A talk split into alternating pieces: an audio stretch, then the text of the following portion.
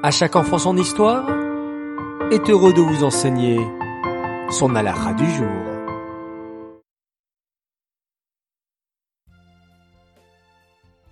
Hier, nous avions posé la question suivante. Où allons-nous faire le tachlir Et vous avez été nombreux, et même très nombreux, à me répondre près d'un fleuve avec des poissons. Bravo à tous les participants et bravo à notre grand gagnant du jour qui s'appelle Aaron Amselem. Bravo à toi, nous te préparons un joli cadeau. Écoutons à présent la halakha du jour. Le soir de Rosh Hashanah, on a la coutume de tremper la pomme dans le miel. Avant de manger la pomme, on récite la bénédiction. Boré, Peri, Haetz. Puis, on fait la prière suivante. Yehi milefanecha, shete alenu, shana tova. Ainsi, on demande à Hachem de nous donner une année bonne et douce comme le miel.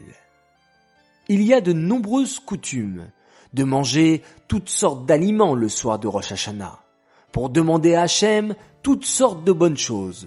Par exemple, la tête de poisson pour être toujours à la tête, toujours les premiers, et pas la queue, jamais les derniers. Ou bien encore d'autres aliments encore. De même, on a l'habitude de ne pas manger des aliments aigres ou amers, comme les cornichons par exemple. Tout cela pour demander à Hachem que la nouvelle année soit bonne et douce et plein de bonnes choses. Alors moi je vous souhaite dès à présent les enfants plein plein plein plein plein de bonheur, plein de joie, plein de réussite durant cette année qui s'annonce merveilleuse. Aujourd'hui, nous allons faire le bilan et Teshuva sur le mois de Sivan de l'année dernière. Écoutez maintenant la question.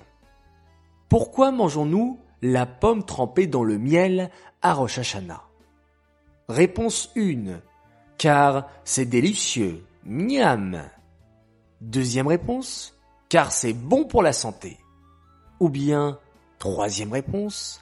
Pour demander à Hachem une année bonne et douce comme le miel. C'est très très très facile. Bonne chance à tous. Haraba. Les enfants, à tout à l'heure pour une superbe histoire.